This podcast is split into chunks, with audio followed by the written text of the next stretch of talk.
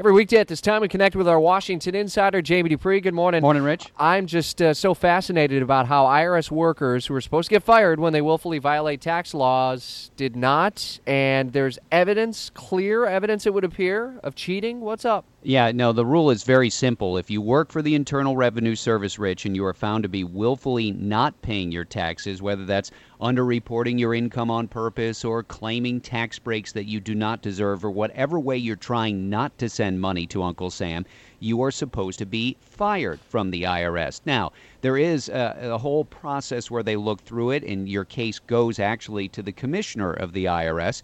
And over a 10 year period, they found the various commissioners allowed 61% of the various IRS uh, uh, employees who got into tax trouble, allowed them to keep their jobs. And then a number of them, even after having been fingered for not paying their taxes on purpose, then they got employee bonuses and awards wow. and other uh, you know help, whether it's money or time off or different awards.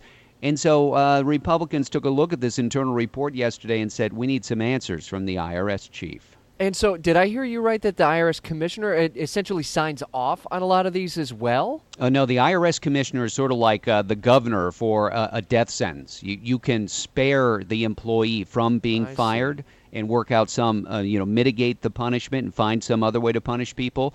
Uh, and what they found in this internal review of 10 years of these cases is let's say we had Rich Jones over here and you underreported your income. Well, you got fired, but then you had Mike Johnson over here. He underreported his income, did the exact same thing, but he didn't get fired. And so there was no sort of equal treatment for IRS workers, but the, the numbers didn't lie. 61% of them who were found to be avoiding paying their taxes, they were supposed to have been fired, but they were kept on their jobs. Wow. Great story at WOKV.com and the Washington Insider blog. What's up with Hillary Clinton's email server? Any news there? Yeah, the State Department official in charge of the Freedom of Information Act request there was uh, happened to be testifying yesterday on the Hill, and she was asked a bunch of questions by Republicans of, uh, you know, what do you do with people who set up their own email server while they're working at the State Department to run their government email through? And the bottom line from this uh, official was basically this: the setup that Hillary Clinton had while she was Secretary of State for her email that was quote not acceptable.